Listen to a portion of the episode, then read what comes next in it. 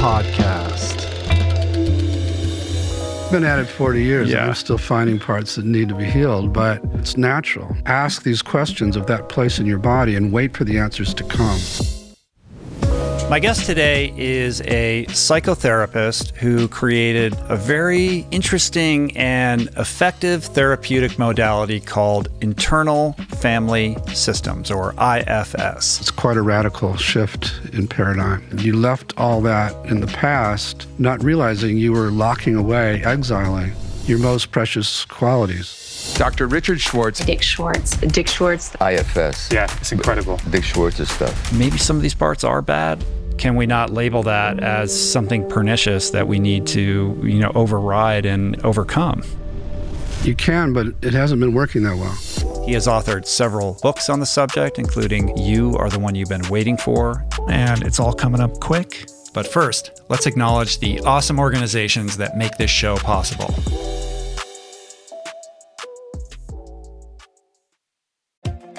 We all get it. Sometimes the news can really wear you down. That's why Wildcard, a new podcast from NPR, feels like a solution. It's an interview show that gives a special deck of cards to a whole bunch of fascinating guests, all in the hopes of sorting out what makes life meaningful. It's part game show, part existential deep dive, all party game. Wildcard comes out every Thursday from NPR. Listen to it wherever you get your podcasts. We're brought to you today by On. I am a total gearhead. I love researching the latest technology for the sports I enjoy. And I've learned that people often overlook apparel. But what you wear isn't just clothes, it is, without a doubt, technology. Technology that can make or break a performance. And I can tell you, after spending two full days meeting with the apparel wizards at On Labs in Zurich, that On is innovating in this space like no other with next gen premium fabrics and just this heightened level of sophistication and precision and testing and development and intentionality previously unheard of that puts them just miles beyond the competition. I've been rocking On's high performance running apparel, including the long tees, the weather jackets, even the climate jacket, all super lightweight, tailor fit, built to move, and just gorgeous to get you out and get it done in fleet-foot comfort no matter the weather. I'm super proud to be a brand partner with this impressive team. From increasing product sustainability to improved energy return and impact protection, truly Swiss innovation at its finest. To get you moving, On is offering an exclusive 10% discount. To redeem, head over to on.com slash richroll and use code richroll10 at checkout. We're brought to you today by Brain FM. You know that thing when you have a bunch of intense work that you just have to do, but the mind doesn't really want to do it? You're telling it, come on, focus, but it keeps getting distracted or agitated by nonsense, and you go through this painful sort of mini war to rein it in, to settle it down, and just concentrate on the thing. Wouldn't it be great if there was something that would ease or eliminate this process? I don't know, like something you put in your brain through your ears? That would be great. And the good news is that it does exist. It's called Brain.fm, which is this sonic platform that leverages science to create tunes specifically crafted to optimize brain performance for a specific task. Tunes that contain patterns that shift your brain state with something even more effective than binaural beats called neural entrainment so that you can more easily focus on that thing or lure you into the sleep that persistently eludes you. Personally, I notice it the most when I sit down to write.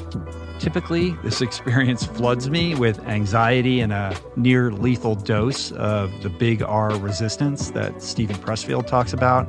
But now I pop on the headphones, I dial up brain.fm, click the focus feature, and the process becomes I mean, look, writing is still hard, but now it really is so much easier to get into that state of flow and stay there.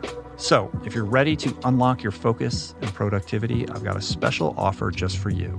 I asked them to give my listeners 30 days free, and you can get it at brain.fm slash richroll. I bet you'll love it just as much as I do.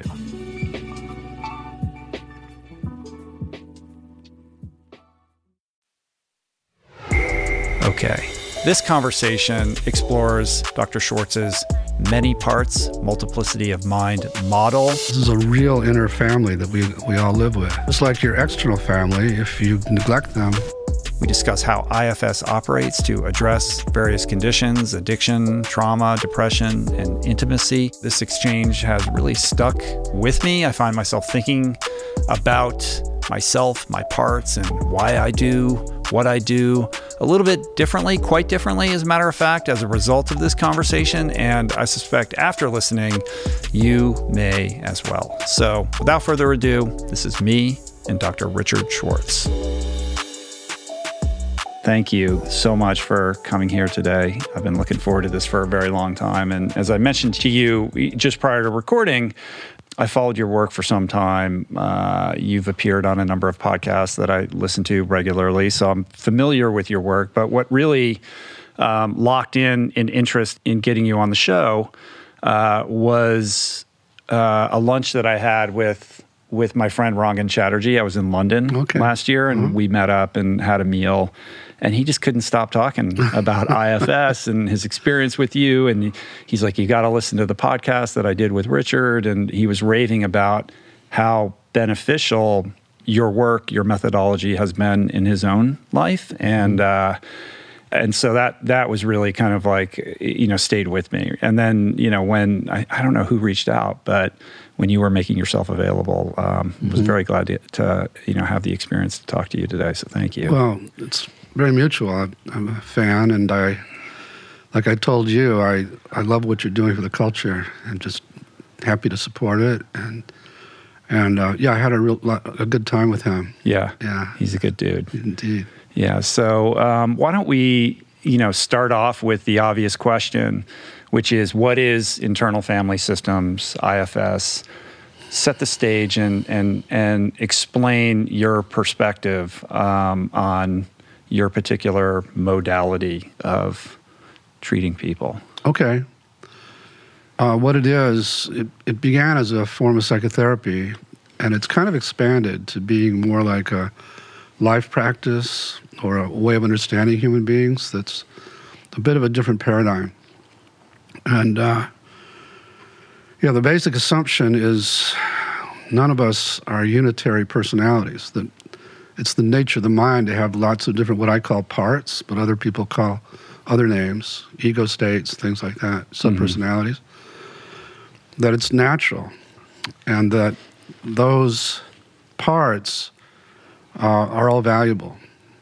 So I wrote a book, No Bad Parts. I've, I've been doing this 40 years, and I've done it with people who've done heinous things. And even those parts, if you listen to their secret history, will reveal how they're just stuck in a place in the past and they're trying to best to protect the person and they carry this energy of their perpetrator and so on. So, in that sense, it's quite a radical shift in paradigm. Right. Given that the conventional, traditional uh, psychological paradigm is one of mono mind, as opposed to this multiplicity of minds that is kind of the the pathway into understanding your perspective. Yeah, and, and uh, when I started talking about multiplicity, the big paradigm was from what's now called the DID uh, literature, which would be multiple personality disorder originally. And they would acknowledge the existence of these, what they called alters, but it was thought that they were fragments of the broken vase, that you were initially unitary and then trauma produced all these fragmented personalities that took on a life of their own. And uh, so I've been fighting that paradigm for a long time too, because for me, they pre existed the trauma and then they got into extreme roles because of the trauma. Sometimes just because they were trying their best to keep you safe when you were young when it happened. but um, they, they exist, they're, they're real. It's not the, the product of the trauma. So, in other words, there are there is this, I guess, for lack of a better word, immutable. There's an immutable self, And ancillary to that immutable self are all of these parts that are swimming around, and they're they're in relationship with each other, and they're they're performing various roles depending upon things that happen to you, et cetera. Um, and and and and your your way of kind of approaching this and trying to understand it is premised on on a systems approach, mm-hmm. like trying to understand it like a technology mm-hmm. or like code, right? Mm-hmm. So walk me through that aspect of it, and then I kind of want to understand how you even arrived at this Okay. idea to begin with. Yeah, so uh, I had a couple big advantages coming into it. One is I have a PhD in family therapy, and I was one of these obnoxious family therapists that thought we'd discovered the Holy Grail. And people were mucking around in the inner world, were wasting their time because we could change all that by just reorganizing these family systems. Um, Explain. sorry, it, it, it, sorry to step on you, but like Not a bit. explain family. Like, what does that mean when you say family Family systems? family systems therapy is um, so if you're working with the acting out kid, for example, you assume that that kid isn't just whatever diagnosis he carries, but that in some ways he's serving a function in the family of distracting or he's trying to protect himself from something that's happening in the family. Mm-hmm. And that our assumption was we could reorganize the family and try to improve whatever relationships were producing his symptoms and that he would stop doing that. And a lot of times that, that worked.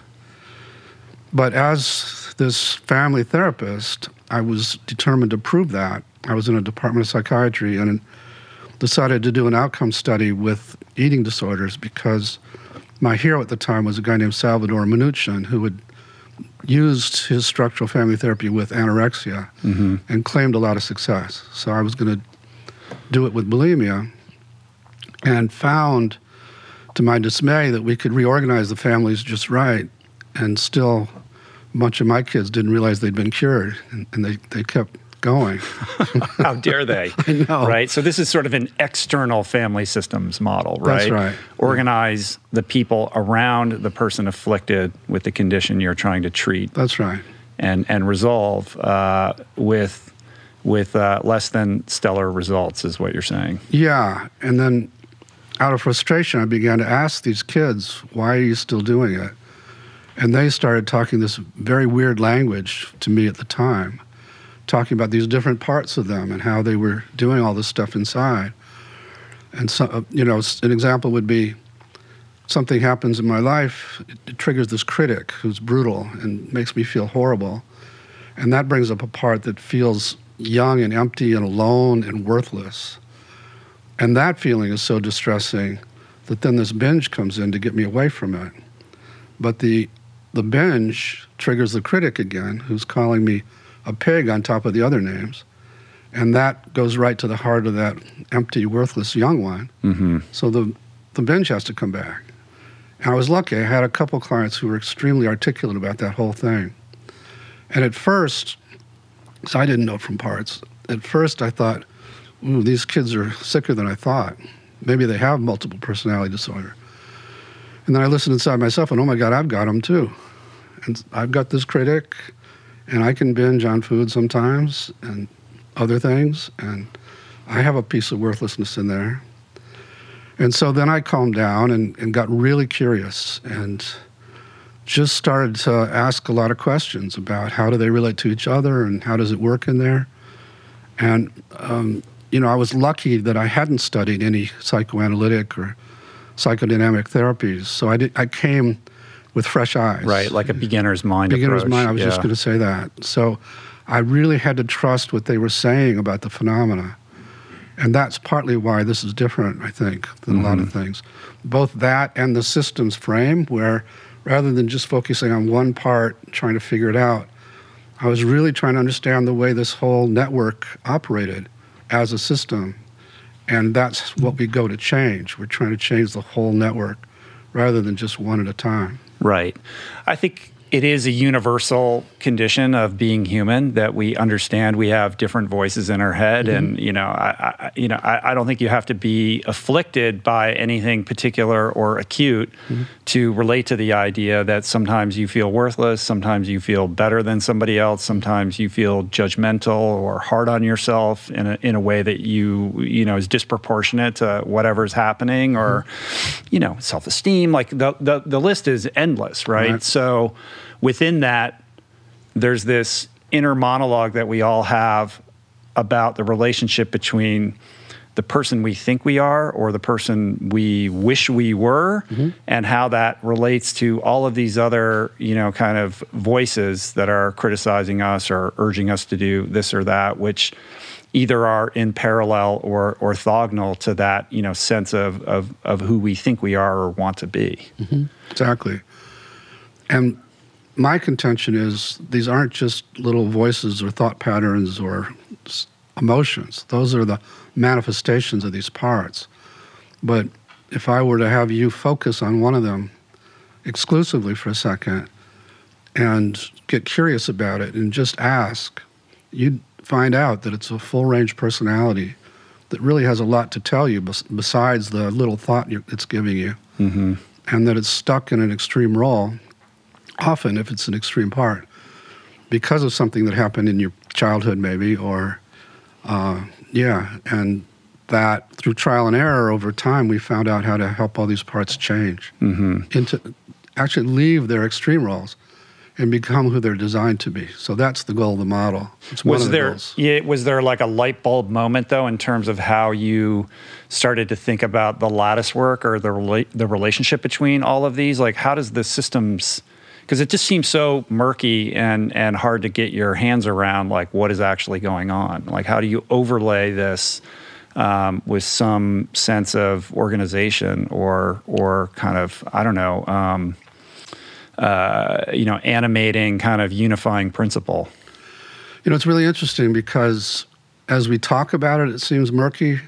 But if I was to have you focus inside, you would start, oh, there is this one over here, and there's this other one over here, and it becomes far less murky. You can actually map it all out, and we actually help people do that. Um, and yeah, the it's just so rare for people to do it. People do it through mindfulness, and they'll notice their thoughts and emotions, but for me, it's not compassionate to watch suffering beings parade by passively. So this is mindfulness plus. It's like get mindful and then go to them and help them and hold them and mm-hmm. show them you care about them. And they will start to relax. And, you know, most, it turned out after many years of doing this that most of these parts are quite young, and yet they're still running your life. It's like in family therapy, we had a concept we called parentified child a child who was forced to be a parent because the parents had abdicated and, and couldn't handle it, but still tried to do it. And many of these parts are like that. They're, they're much younger. They're often, like I said, frozen in time and in bad times in your life where they got stuck. They think you're still five years old. They think they still have to protect you the way they did back then.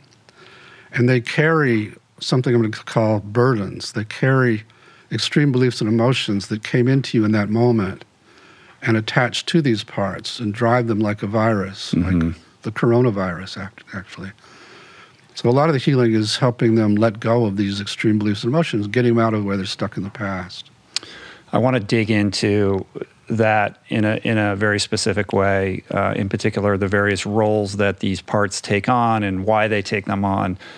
But you mentioned mindfulness and this idea of mindfulness plus. Like mindfulness is where you're present and in a in a place of of awareness and noticing. So you can be aware and non-judgmental as these, you know, kind of ideas or voices are kind of passing through your consciousness. Um, and depending upon the modality of, of mindfulness that you practice, or at least in certain strains of, of meditation, there's a different idea at play, which is the more Buddhist notion of, of no mind, right? Like this idea that that uh, you know in a non-dualistic sense like there is no self there is just consciousness right and that is very different from what you're saying which is there is a self. There is this self that lies within us, like this kernel, I guess, with all these orbiting, you know, uh, asteroids and planets mm-hmm. that sometimes collide into the self um, that are the respective parts. So, before we get into the parts, is it is it the case from your perspective that that that that you know I said immutable before like mm-hmm. we all have some self within us that is unchanging since mm-hmm. birth. Mm-hmm. and is that the case for every person? And how did you arrive at that notion? Yeah so and and just to clarify what buddhists call no self or like you said no mind is what I call self. The it's semantic. Yeah now we're getting conf- it's going to get confusing. Well, I'll just try to explain it real quick. Uh-huh so, what you find, and, and, this is what I'm about to describe, is that as you get these parts to separate inside, it releases this person who, you know, when I say, what, what is that that knows how to heal your parts? You would say, well, that's me, that's not these parts. So, I came to call that the self for that reason. But what the Buddhists call self is really these parts. So, as they open space, it's who's left which is the emptiness that's mm-hmm. so full. So it's really the same idea, really. Yeah. Um, trying to understand that. I think I understand what you're saying. Um, I think we all, uh, like, if we spend enough time looking at somebody who behaved badly and that person was willing to open up about why they, you know, do what they do, mm-hmm. um, that you will develop an understanding like it will make sense mm-hmm. if you understood the, the, you know like the their life history and the mm-hmm. context in which you know that behavior developed over time it would all be very black and white right yeah. like it's it's very much in line with Gabor Mate's work, yep, I think, and I think much. you've done some stuff with him. Mm-hmm. Like there seems to be a lot of parallels here in the sense that um, it's about really looking at the why behind the symptom. That's right. right. Like, why is this person doing this? Tracing it back to something that happened in in their childhood, et cetera, um, to try to make sense of it, uh, rather than let's let's just malign it or or repress it or pretend it doesn't exist and mm-hmm. focus on you know moving forward and and these other behaviors like strengthening you know mm-hmm. the more positive behaviors yeah which is sort of the culture's approach to these things and a lot of therapies too so this is quite the opposite it's again saying they're all good um, they're forced into these extreme roles but if you just take the time to start to get curious and listen to them, they'll tell you their secret histories of how they got hurt. So it isn't like I have to figure out where it happened in the past. I'm working with you, and you're working with maybe your angry part. Not that you have one, but and I'm it's it's in there. Okay, and I'm having you focus on it and asking it about itself and also asking what it's afraid would happen if it didn't get so angry sometimes. Mm-hmm. And answering that, you would learn that it, it really is desperately trying to protect you and that it's protecting some other part of you that's quite young and vulnerable. And we would negotiate permission to go to that one. And there's a process by which we would heal that. But all of that I would be doing when you were in what I call self. So to come back to your original question, which is how did I stumble onto that? So I was learning about these parts, and I'm a family therapist. So as I took started taking them more seriously, um, I'm trying to get my client to relate to them differently. And it took a while for me to get that they aren't what they seemed, because at first I thought the critic was, and the field still does, some kind of internalized parental voice. Mm-hmm. The binge was some kind of out of control impulse. When you think of them that way, it makes sense to fight with a critic or, or ignore it or to try and control the binge. But if you think of them, as I learned ultimately, that they're just really good parts that got forced into these extreme roles and they're just trying their best to keep you safe, then you come to them with curiosity first and ultimately compassion, and you can wind up honoring them for their service like you might the military, mm-hmm. these protective parts. And they love that. And as you do that and change these internal relationships, um, they'll start to change too. And but to get back to the original story, so once I got hip to the fact they aren't what they seem, they deserve to be listened to. I'm trying to get my client to do that, and uh, so maybe I'm having my client talk to that critic inside, and it's going pretty well, but suddenly she's furious with the critic. And it reminded me of family sessions where I'm, I'm trying to have two people, maybe a critical mother and a teenage girl, talk to each other about their relationship. It's going okay. Suddenly the girl gets furious with the mother. We were taught to look around the room and see if somebody isn't subtly siding with the girl against the mother, and often maybe the father is. And so Mm. we were taught to get that person out of her range of vision and create a better boundary around the two of them, and that she, the girl, would settle down and they would have a decent conversation. And I thought maybe the same thing's happening in this inner world. Maybe as my client's trying to get to know this critic, a part who hates the critic has come in, is doing the talking. So I'd say to clients, can you find the one who's so angry at the critic and get it to just relax in there until we're done? Just ask it to give us a break here. And to my amazement, clients could do that pretty readily, most of them. Mm. And when they did it, I'd say, now how do you feel the, toward the critic? It would be some version of, I'm just curious why it calls me names. Seconds earlier, they hated it, or maybe they were terrified of it. The simple act of getting these parts to open space seemed to release this other person who not only was just curious, but also was calm and confident and even compassionate sometimes. Like, I'm, I'm sorry that it has to do this. Hmm. Right, to get them to get that self to disengage with those parts that are impulsing words and behavior that mm-hmm. are non-productive to the the kind of healing path that you're trying to get them on. Yeah, and and the the big deal about IFS is that suddenly this other person that I came to call the self would emerge spontaneously.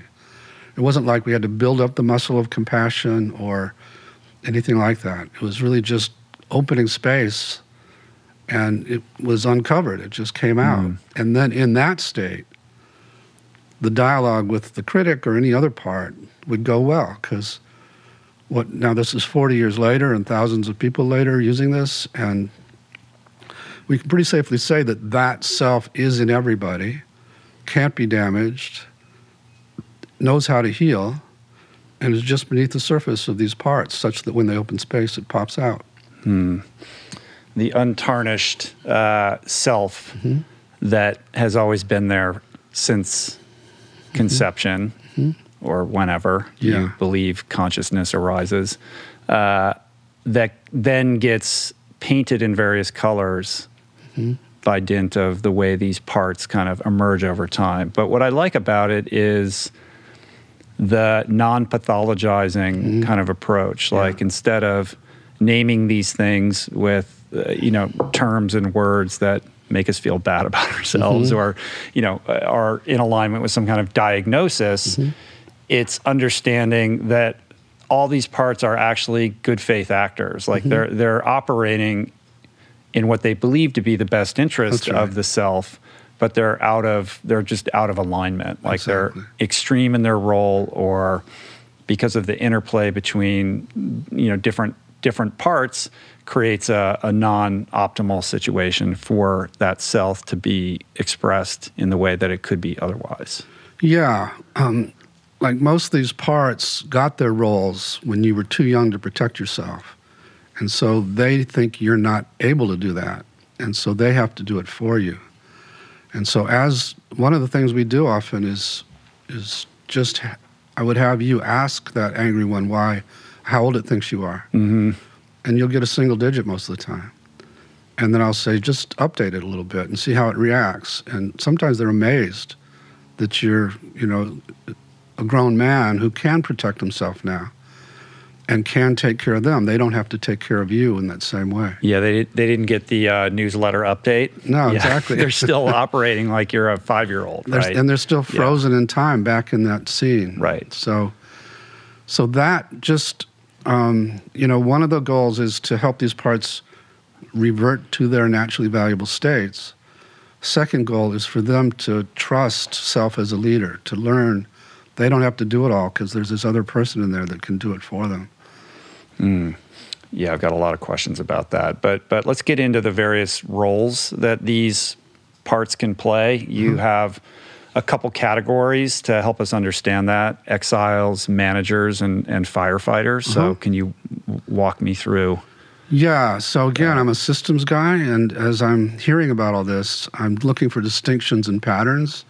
That's what systems people do. And the big distinction that emerged immediately was between these parts that uh, were very vulnerable and hurt, and then the parts that protected them. So that's really the big distinction. And as I got to know that, uh, the, first qu- class, other sisters would call inner children. So they're they're young and sensitive, but when they're not hurt, they're playful and loving and open and creative and wonderful, and we love them. I mean, we don't really know them, but we love having them around. Mm-hmm. But they're the most sensitive parts, so they're the ones who get hurt the most by the slings and arrows, or by the bad parenting, or by the traumas. And once they do, they take on what I call burdens like emotional pain or worthlessness and shame or uh, terror from the event. And now they're not so much fun to be around because they have the power to overwhelm us and pull us back into those memories and make it so we can't function very well. So we kind of naturally try to lock them away in inner basements or abysses and try our best to stay away from them. And everybody around us tells us to do that because this is a rugged individualist culture. And so you probably got the message many times just move on. Don't think, don't look back. You can't change what happened. And so you did. You left all that in the past thinking you were just moving on from the memories or the emotions, not realizing you were locking away, exiling your most precious qualities just because they got hurt. Mm-hmm. And so once you get a lot of exiles like that, you feel more delicate, the world seems more dangerous because so many things could trigger them. And again, if they get triggered, it's like flames of emotion overwhelm you and take you out. So you have this sort of unconscious fear that drives you to avoid those types of situations so that you're not back in that place. Yeah.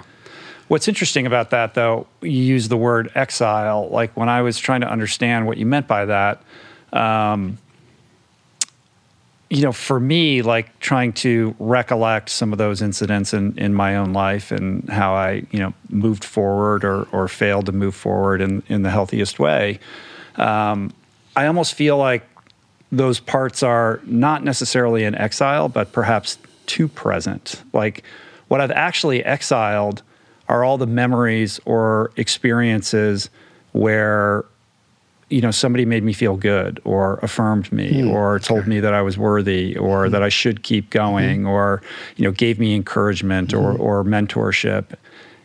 And instead you know you kind of lock on to those negative experiences that occur and you create narratives around them um, that end up driving your behavior well into adulthood. So Right.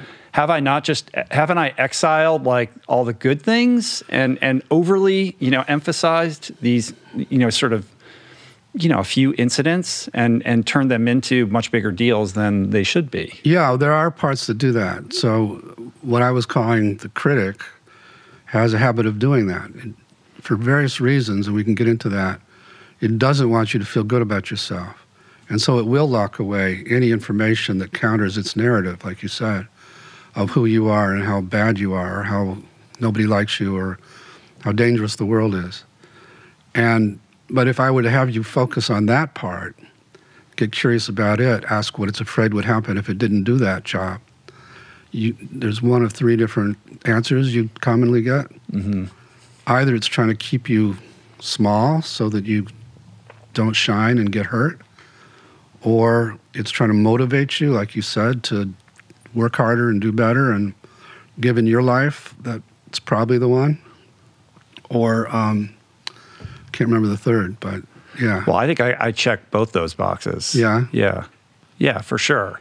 Well, I mean, we can, you know, we can get into all my all my voices and all my and all my parts, but certainly uh, there is there is uh, you know a voice that's telling me you're not, you know, you're not you're not good enough, and you and you have and, and the the love and acceptance that you seek uh, can only be earned through accomplishments Right. and you know external validation, et cetera. Of course, like you never quite get there. Like Yeah. you chase that forever, and I have my theories about why I feel that way.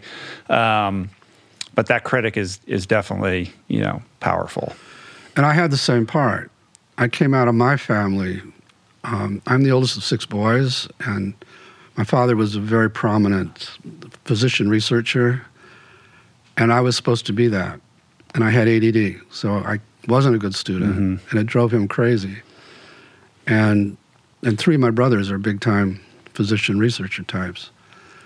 Uh, and so I came out of that relationship with a lot of burdens of worthlessness because he gave me that message directly or indirectly many times. And with that burden of worthlessness, the part who carries that would be the exile that I tried to get away from all the time. But there's also a critic who is saying, echoing his voice, and is trying to to goad me into achieving to counter the worthlessness mm-hmm. and to constantly get more and more achievements. And IFS wouldn't exist if that wasn't true because Right. I, I wouldn't. That's what makes it so difficult to overcome, right? Because this is on some level a superpower. Yeah. It's an unsustainable one and it's not a healthy one. Right. But to ask somebody to let go of that or disentangle themselves from that is a threat. You know, that probably activates another part, which is saying if you let go of that, then this whole house of cards is going to cave on top of itself I- because this is what, you know, this is the, this is what you're, you know, this is where This is how you the locus you of your drive. That's right. Yes. And I totally bought into that until various circumstances made me actually do the work. And I'm here to tell you that um, it's probably been 20 years, but that critic has got a totally different job. That exile worthlessness is all unburdened, and I'm still cooking. It's not. Yeah. It didn't. Yeah, yeah. And actually, What's the, what job does a critic have now? let, let me let me finish. Uh huh. Actually, it's much more effective because I'm a much better leader. I'm leading from what we call self now. And so part of what happened was, uh, you know, I, that critic leaks out toward other people. And so I, when I became the leader of a community, it wasn't helpful. I, I was alienating people and polarizing. And so I was lucky I had people come and say, you, you got to do your work. And so having done that now, the critic – You got to walk your own walk. you got to walk Talk. your own walk. Yeah. And, and the critic is now, he helps me discern what's good and valuable and like this podcast Mm-hmm. and what I should stay away from. He's just a discerner. Mm-hmm. And the former uh, worthless part, the shame part, now is a playful little guy. And so I don't ever anymore, I, I can say this honestly, it drives my wife crazy because um, she feels like I should yell at myself a lot more than I do. But I really don't. I don't hear that nagging critical voice anymore.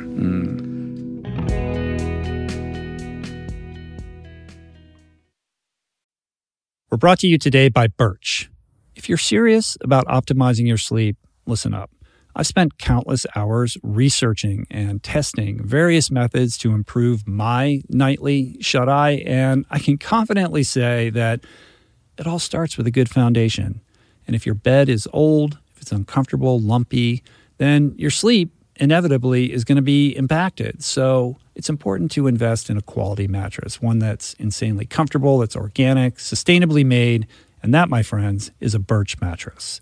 Fair trade and Rainforest Alliance certified with the finest quality organic natural materials like organic fair trade cotton. Birch mattresses are made with none of the toxic chemicals and off gassing produced by most major brands. Kind of important not to be breathing that for a third of your life, I'd say. Plus, it's super luxurious. I've been sleeping on Birch for about five years, and I'd say it's the perfect ratio of soft to supportive, and the craftsmanship is just next level. I've got one in every room of my house. I love it. Pretty sure you will too. And right now, Birch is giving 20% off all mattresses and two free EcoRest pillows at birchliving.com slash richroll. That's 20% off and two free EcoRest pillows. Sleep better with Birch. We're brought to you today by Seed. Gut health is all the rage. There's good reason for that. I've probably devoted, I don't know, at least a dozen episodes of this podcast to the many, many crucial ways the microbiome contributes to your overall well being or lack thereof, and to the many diet and lifestyle protocols we should all adopt to promote gut health, from fermented food to fiber and everything in between, including, of course, the importance of supplementing with a probiotic. And the one that I have come to trust far beyond the shenanigans of the supplement world is Seed's DS-01 Daily Synbiotic. It's the most solid, science based, and rigorously evidence backed probiotic and prebiotic on the market. Formulated for optimal digestion, gut immune function, gut barrier integrity, skin health. In fact, my 16 year old daughter has been using it to clear up a significant acne issue, and it's been wonderful, as well as many other systemic benefits. Like I said, I've been taking it daily personally for years. I love it. My body loves it. And right now, for our listener community, Seed is offering 25% off your first month of Seed's DS-01 Daily Synbiotic. Visit seed.com slash richroll and use the code richroll25 to redeem this offer. That's seed.com slash richroll or code richroll25. Meditation has been a recurring theme on this podcast dating back to its beginnings and in conversation always leads people to asking me about the best way to begin. There are no shortage of modalities, of resources, and apps available. I have experience with many of them, but my mainstay, I have to say, the one that I have found most useful is waking up. It's this unique treasure trove of wisdom that has become so important to my daily routine that the app finds itself right in the dock of my phone for immediate fingertip access. Beyond its robust catalog of daily meditations, it's also this extraordinary library of mindfulness resources that go well beyond the strictures of meditation with courses on stoicism, cognitive behavioral therapy, time management, procrastination, as well as thoughtful conversations with leading scholars on everything from psychedelics to happiness. It really is one of the most worthy investments you can make in yourself. And listeners of the show can get 30 days to try Waking Up for free. Plus, you'll save $30 on the in app price. If price is a concern, Waking Up offers the app for free, astonishingly for anyone who can't afford it. You can find the links on their website to get a full scholarship right now. Just go to wakingup.com slash richroll to start your free month today. That's wakingup.com slash richroll. the shame uh, piece I think is is huge for a lot of people. It certainly is with me, and it's you know on my list of of you know voices in my head. Deep shame for things I've done in the past that I can't change, that I'll fixate on, um, and how that relates to you know all these other aspects of of you know all these other parts in my personality you know that love is conditional and based on accomplishment excellence is mandatory you're never going to be good enough. Um, and when you fall short it's more than guilt. It is a feeling of of, of shame like yeah. that you uh, that that drives that sense of worthlessness.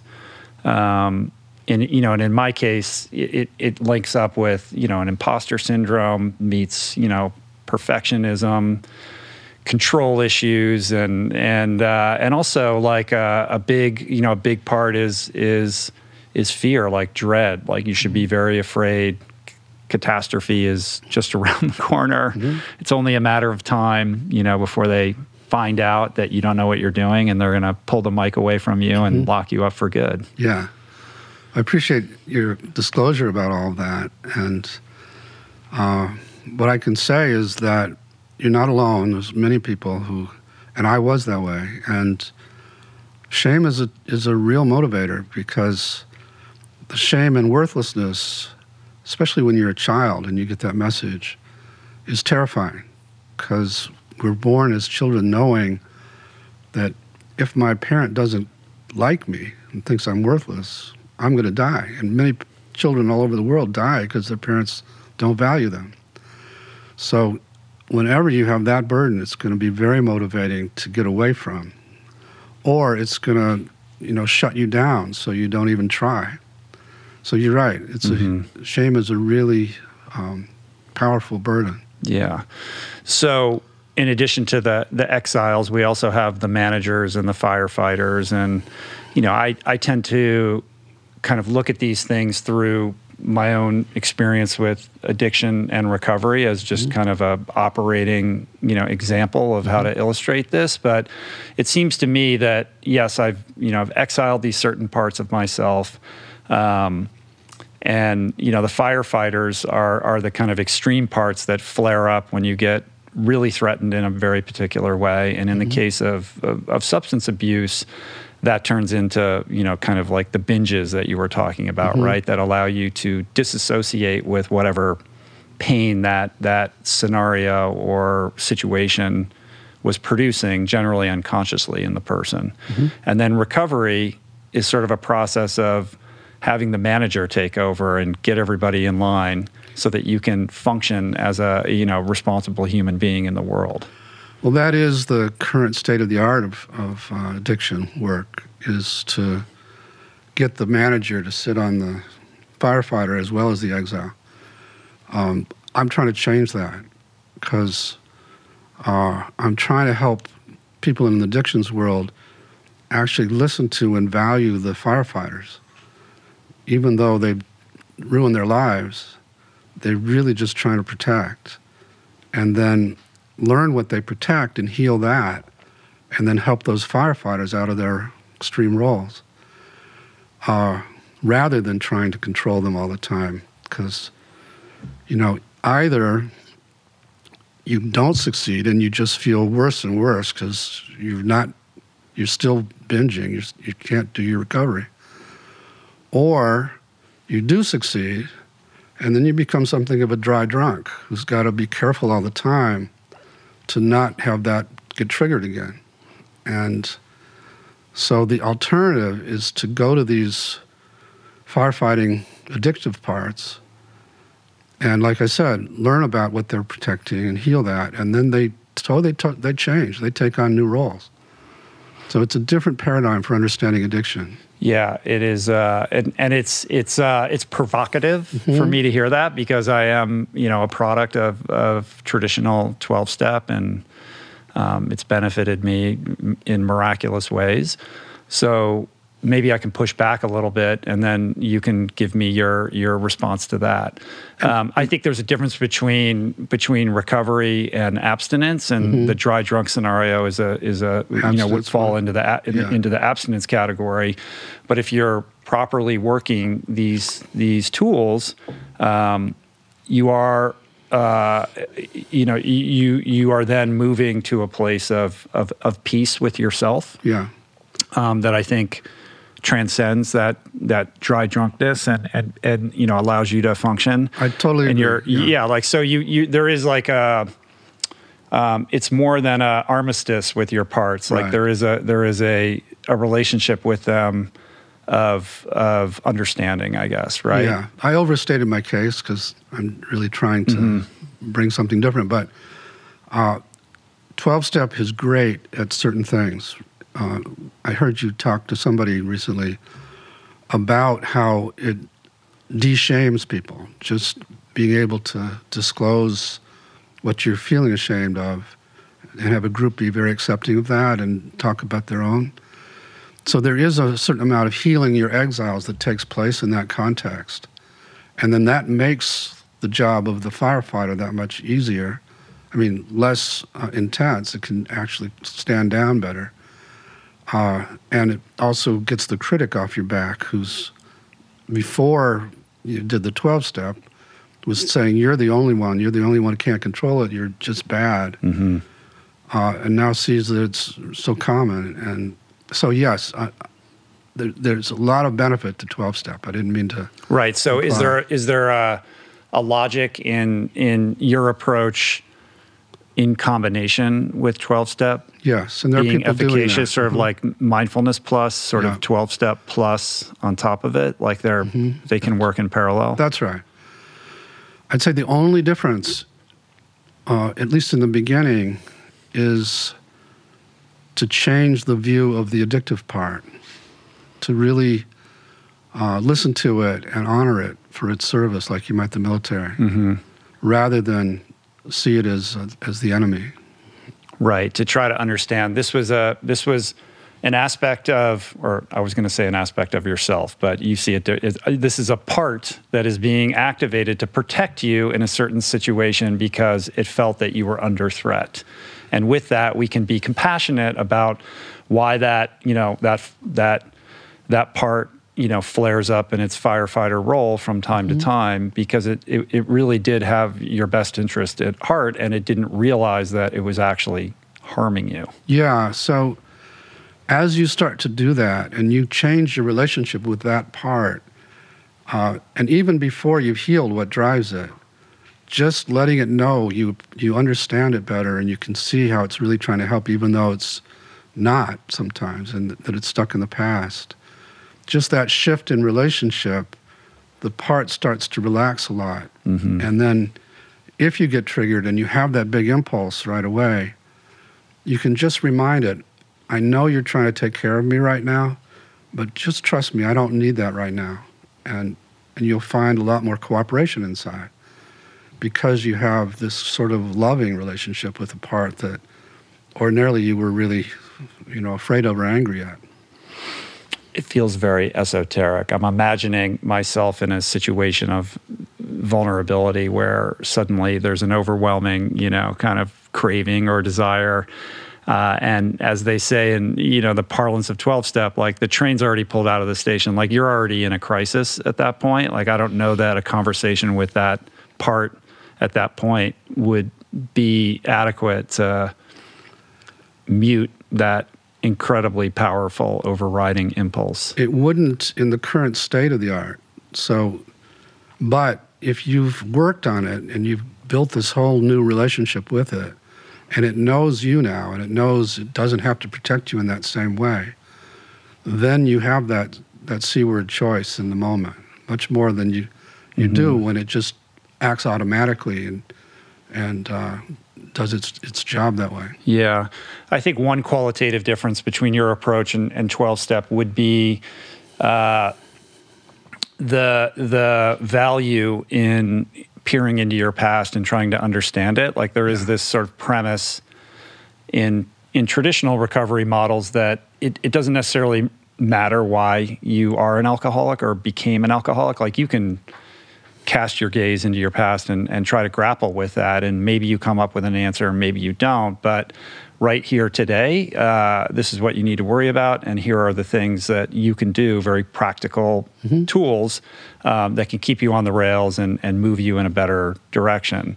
As opposed to your perspective, which is it's all about what happened to you in the past and rather than than you know um, averting your gaze there being curious about it and really exploring it helps you to have not only a better understanding of the driving forces uh, that led you to behave in this way but to make peace with them and to be in in in relationship with them uh, in in an honoring way almost right? Yeah. uh, so that they don't act out. Yeah, and to what I call unburden these parts that are stuck in the past, in, in and you know, in contrast to maybe psychoanalysis or other kinds of more cerebral therapies, I wouldn't be having you try to figure out and go through your history from a rational place and try to identify the key trauma in your life.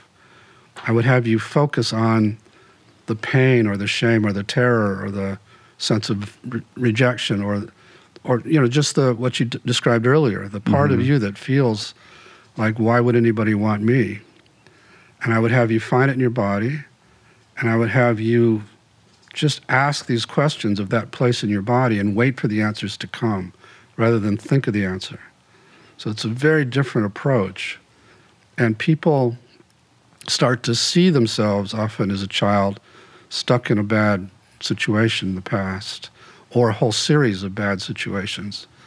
Uh, And then I would say, How do you feel toward that boy? And if you were in self, you'd say, I feel sorry for him. I want to help him. A lot of times you'd say, Well, he's a wimp. I, I you know, I, I just, he was too weak. He shouldn't have gotten hurt like that. So I said, could we get that part to give us a break, and so we can actually help him and get him out of where he's stuck.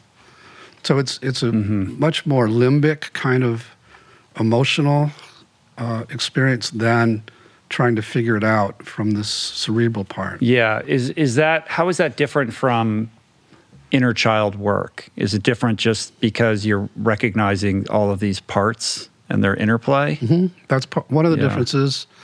Is I'm seeing this as an inner ecology, and so, for example, before I would have you go to that boy, I would have you work with the part that doesn't want you to go there.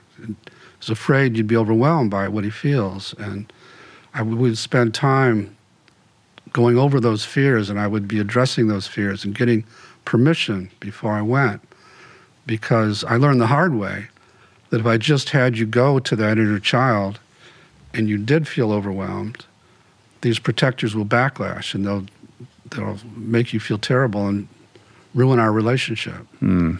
So that's how it's an ecologically sensitive model. Um, I'm both working with these protectors beforehand and getting permission, and then having them come in to see the change after afterwards. So that's all one difference. The other bigger difference is in what I call self. So that, yeah, there's a lot of people who do inner child work. They're the one, the therapist is doing the talking to the inner child, hmm and the child is forming a relationship with the therapist that can be healing. I'm not trying to say it's not healing.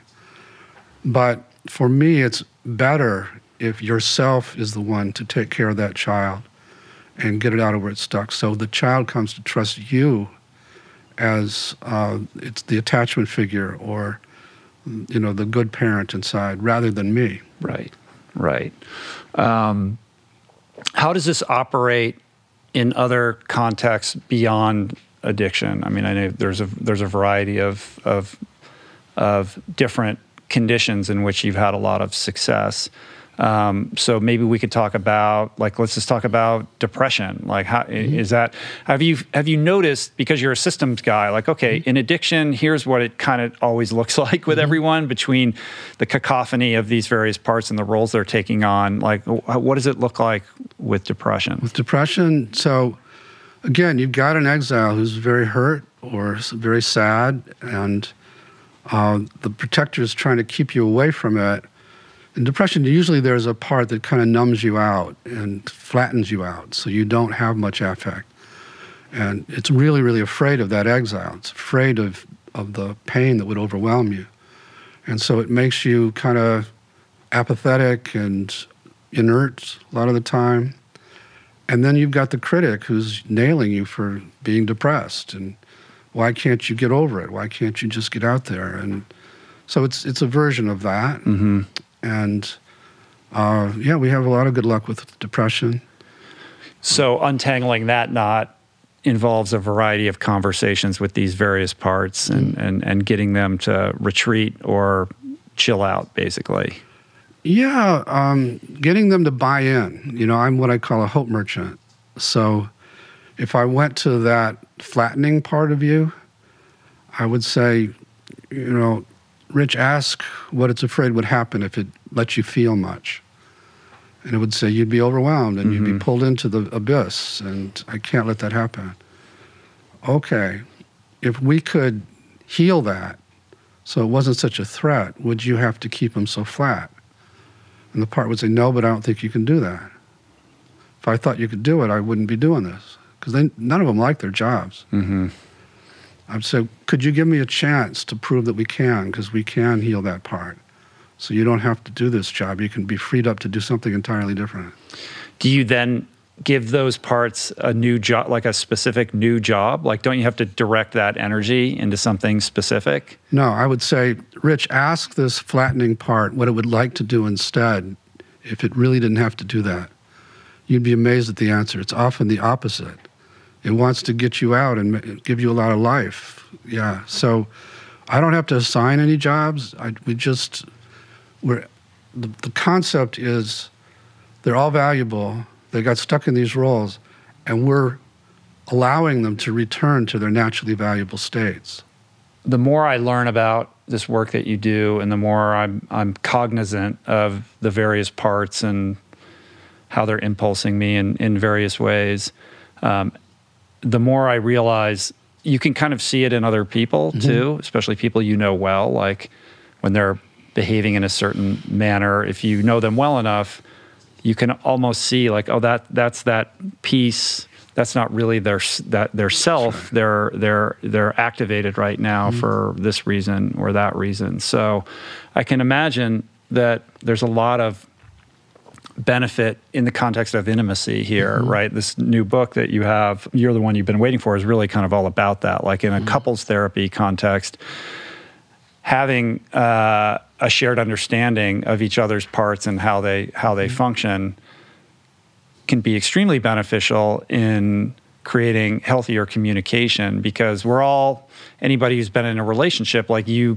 you get your buttons get pushed or you mm-hmm. you know you say something and they say something and then you're reacting to the various parts as opposed to seeing the self you know beneath all the activity that's kind of you know hanging over the whole dynamic that goes sideways yeah exactly so on a good day you know I, i'm a guy and i trigger my wife and uh-huh. she's Italian, so she's got this big angry part, and um, it's startling to me because it would remind me of my father when he would get so angry, and it would originally hurt these little parts that were hurt by my father, mm-hmm. and so I would come back with try to match that energy, and we would have these big fights. And it wasn't always, you know, she's probably going to listen to this, so I, I want to clarify. It wasn't always her that started it um, but now both of us can kind of say, okay, I can see she's in that part. And when you're in what I call self, it's like you have x ray vision. You can see behind the protector to the exile that's driving the protector. You can actually have compassion in the face of the anger. Mm-hmm. And if I can stay in self and not take the bait and not, you know, because self is contagious and protectors are contagious. So if I react from a protective part, it's going to escalate, and we're both going to get more and more extreme. If I can, like I said, see the pain that's driving her, stay in self, and s- speak in this very different voice, she'll calm down pretty quick. And again, I want to make it clear it's both ways. Mm-hmm. Um, and yeah, so that's one very valuable aspect of IFS in couples. But let me go back to something I was saying earlier, because most of us come into relationships with this exile part that feels worthless and is looking to our partner or feels terrified and is looking to our partner to take care of that part of right. us. Right, right. Right. And our partner can't do that. And our partner at some point will trigger those same parts in the same way. And we might even be looking for a partner who resembles the person we got it from because mm-hmm. we're still desperate to get dad to tell me I'm valuable rather than so somebody resembles dad and they they love me. Oh, that's so, you know, I, I just feel wonderful after I feel that from somebody. But then she yells at me like dad, and oh, I'm back. So she can't be the one. It's got to be somebody else out there that I got to find. So, what I try to do is a a U-turn in in couples focus, so that each partner becomes what I call the the primary caretaker or attachment figure for their own parts, which frees up the partner to be the secondary caretaker. Because most all of us have that reversed. We mm. want our partner to take care of our parts, or we want some affair to do it, or some you know that it's gotta come from an external person. Mm-hmm. But if, if you yeah, because we don't want to take responsibility for our own shit. Right. Come on, who wants right. to do that, right? It's much more fun to get into a relationship with somebody and project onto that person a, a, a fantasy or an idealized version of, of who you think they are, who you would like them to be, Mm-hmm. and then charge them with the responsibility of healing all of your wounds, right? And when two people are doing that simultaneously, it's combustible, right? It's a setup. Yeah, it's a setup. yeah, so it becomes tricky. I would imagine when you have couples come in, two people, you have, you know, it's a very complicated knot to untie and to, you know, gain some level of clarity. And then beyond that, once you have that understanding, those those those buttons are so deeply ingrained, right? Like uh, to not react when it gets pushed in the way that you have historically your entire life. I feel like an intellectual understanding of the dynamic will only get you So part far. of the way there. Right. Mm-hmm. Like I think you know mindfulness and meditation play a big role in just giving you that extra pause so Mm-hmm. you can kind of calculate your environment a little bit better and calibrate your your response. Um, but that identification piece that you're talking about, like, oh, that's the critic or that's the this Mm-hmm. and that, you know, that's what's operating here. Yeah, um, on a good day, we get into it. We both say, "Okay, time out." We get away from each other. We both go inside. We find the parts that we're doing the talking. We try to get them to tell us about the parts they're protecting. We go in and let them know we get that that felt bad, but let me handle this. You guys don't have to handle it. So from self, I'm saying that. Mm-hmm. And I feel this shift. I feel that rush of anger just kind of separate. And I'll I'll say I'll you know we'll talk to you later. Let me go back. Mm-hmm. And so I go back in a very different place, and she does too. And things that used to take days to get over take out you know Right. The most half an hour. Yeah, Short. hour. Yeah. Yeah. Um, how do you work with somebody who has compartmentalized that that piece of themselves so so completely such that you know the request to bring it into the light or be in conversation with it is is equal t- is, is almost like a death threat right? Like the mm-hmm. like they're holding on so tightly mm-hmm. to this thing that mm-hmm. makes them you know they think makes them who they are and to relinquish control or to have a different relationship with whatever it is makes it, it, it literally feels like you're going to die Yeah. right? Because that is part and parcel of how they've constructed their identity to keep themselves safe. That's right. And again, you're using pronoun they, but it's just a part. So there is a part that's been running their life and thinks it's them and is very attached to being in charge. And so the idea that there are other parts is very threatening to it. The idea that it's not who Rich is, uh, like you said, it can be terrifying. Like they're going to die if they really even look at that. So there are some clients like that that come in, and I'm very gently just connecting with them. I'm not bringing up parts. I'm just helping them trust that it's a safe environment. And then at some point, I might say something like, you know, I, I noticed that uh, there's a part of you that really has gotten you where you where you are now, and it's been terribly valuable in many ways. And I'll bet it's really tired because I, I bet it's just constantly striving and working. And uh, we we love that part, so valuable, and it's done such a good job. But just check and see if it might want a little bit of a break, and and might want to check around and see if it's if it's totally alone in there, or if there might be other parts of you, or even uh, you who could be helping it. So it's a kind of a sales pitch, really.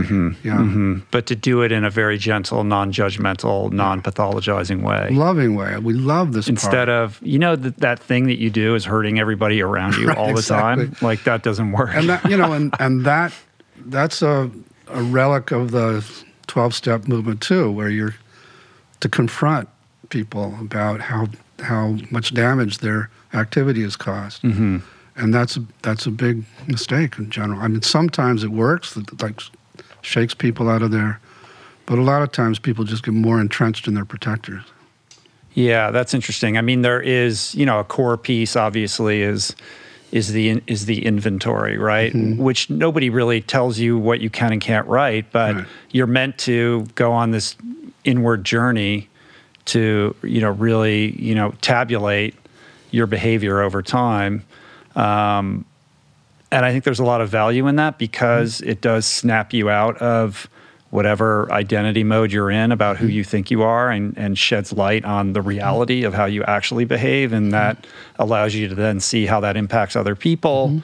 And then, you know, in lockstep with that, you make your amends into the world. That's right. So, explain to me what's missing in that piece. Is it the sense that it's like uh, there's a there's a harshness to it, or you know, what would you? You know, there can be. I, I think there's 12 step approaches that aren't harsh, that really just do try to do that inventory from a mindful place and not, the shame isn't so, so involved in it. Um, and even if you do it softly, I mean, a lot of times the addiction is a way to stay away from even looking at all the stuff you've done in your life. So just pushing somebody to go back and look can be very, very triggering for them and, and bring forth all kinds of shame. So um, I don't have an argument with what you just described. Mhm. It's more uh, when somebody's in denial, the aggressive approach to that denying part, rather than I can see there's a part that doesn't want to look at any of this. Let's get to know that part and see what it's afraid would happen.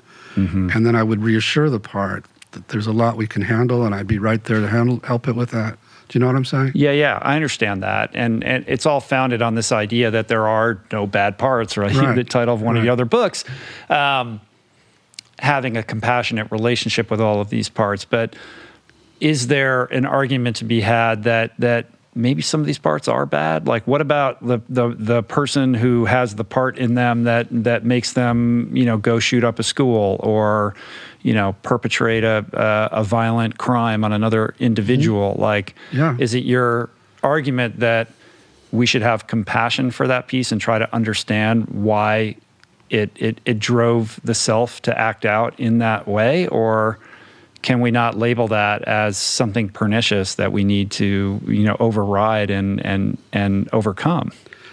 You can, but it hasn't been working that well. So I believed that, okay, maybe these critics are good and maybe these binging parts are good, but what about those kinds of people that you just described? And to test that, I consulted to a, a um, treatment center for, for offenders, sex offenders, for a number of years and worked with a lot of those perpetrators. And we would find the perpetrating part and they of course felt totally ashamed of it and so we had to work a lot to the point where they could get curious about it and then start asking these same kind of questions and it would show them scenes in their childhood when they were being perpetrated not necessarily in the same way and that this part decided i've got to protect this kid looked around the room and said who has power in this room it's the person who's hurting me I'm going to take in that energy to try and protect the kid from that parent, Mm-hmm. and then get stuck with this this per, this desire to hurt people, the desire to to hurt little kids even. Uh, get stuck with that burden, and then you know the person goes into life and tries to keep it at bay and lock it up, and it just gets more extreme. Right, right. That, that, So- that tends not to work, right? Yeah. So the, the point of all of that is once I got that, that's when I could start saying, okay, maybe there are no bad parts. Uh-huh. And, I, and I would go to other, you know, I've been in prisons, I've been working with murderers, I've been, Does that does that work? Have you noticed whether that works in a in a case of, of true sociopathy or somebody who is you know uh, l- completely lacking in empathy altogether? Is it is Yeah. it a case of understanding why they lack empathy? You know, getting to know those parts. It's a and case- getting them to a place where their self can experience empathy again. yes, yes, it's a case. I mean that's revolutionary in terms of how that that contradicts. it's a- very a revolutionary and um, it's it's if you see them as a sociopath you're going to have one response if you say oh there's a part that protects them that doesn't let them feel anything or care anything about anybody and just tries to get whatever they want even if it's destructive to other people and it's a protector and let's get to know it and see where it's stuck in the past and help it, which is what I've been doing with a lot of these kinds of people. Um, I know that this modality is is you know like we said you know kind of at odds with traditional methods. Uh, so what is the like how is this being received in the the broader you know scientific community in, in your field? Has that changed? I mean there there is because it's so different and what you're proposing is you know at odds with so many so many of the the kind of principles. It's very radical and uh, you know, I told you this is our 40th anniversary of the mm-hmm. beginning of it. And so for probably 30 years, I labored in obscurity and I got attacked by those kinds of people and seen as dangerous. And uh, for whatever reason, the last decade, it's caught fire. Mm. And I don't really know why. I've tried to figure it out. Not as much like I was in academia, I was in the Department of Psychiatry. And then tried to present there and got attacked and just decided, okay, I'm going to go grassroots. So since then, I've been, the last 30 years, I've just been trying to bring it to therapists. And, uh, and now it's everywhere. Now, I don't know why. It's being embraced. Yeah. And is there a different narrative within that more traditional culture that's changing, or is there still resistance? No, it's not. No, they're still very uh, wedded to the DSM and seeing all these things as diseases or disorders, and uh, it's still very simplistic mm-hmm. way. In other words, diagnose, prescribe, yeah. um, without uh, you know understanding like when you like what is the the emotional experience of of diagnosing a patient when they hear that diagnosis and and and what that does to someone's you know awareness of like who they are and what they're capable of and what they're not capable of? Well um, you know some diagnoses people attach to and they feel like okay i've got this condition that's why i'm doing this stuff. And it's a relief in, in a sense. And s- some of the 12 step does that you know you're an addict and all of that uh, but it doesn't really help you change your relationship with the parts that are making you do this. Mm-hmm. It just kind of it helps you with your shame about it, but you still feel like a broken person. You feel like there's something wrong with you, and that uh, it's not you know very pessimistic about changing it, other than medication or um, 20 years of talk therapy. Mm-hmm. Mm-hmm. And and your perspective, there's there's there isn't that immutability, obviously. In the diagnostic yeah. stuff. You know, these diagnostics, these, these diagnostic categories just represent clusters of protectors usually that you know they're pretty good descriptions of common clusters of protectors but that's all they are and and so instead uh, we go to the protectors and we start to to help them trust they don't have to keep doing this.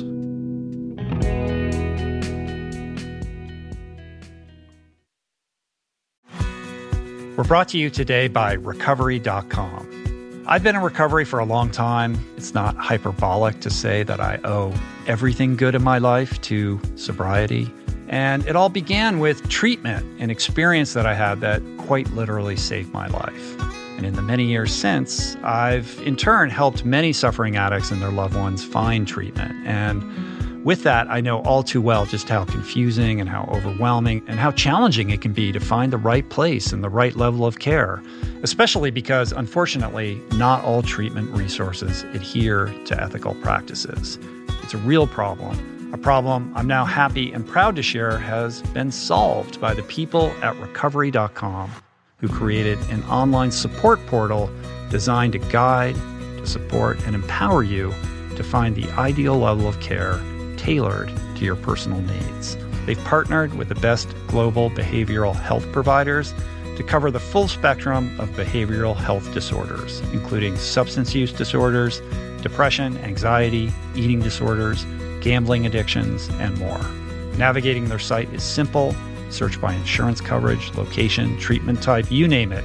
Plus, you can read reviews from former patients to help you decide. Whether you're a busy exec, a parent of a struggling teen, or battling addiction yourself, I feel you. I empathize with you. I really do. And they have treatment options for you.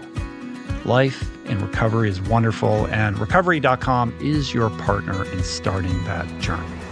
When you or a loved one need help, go to recovery.com and take the first step towards recovery.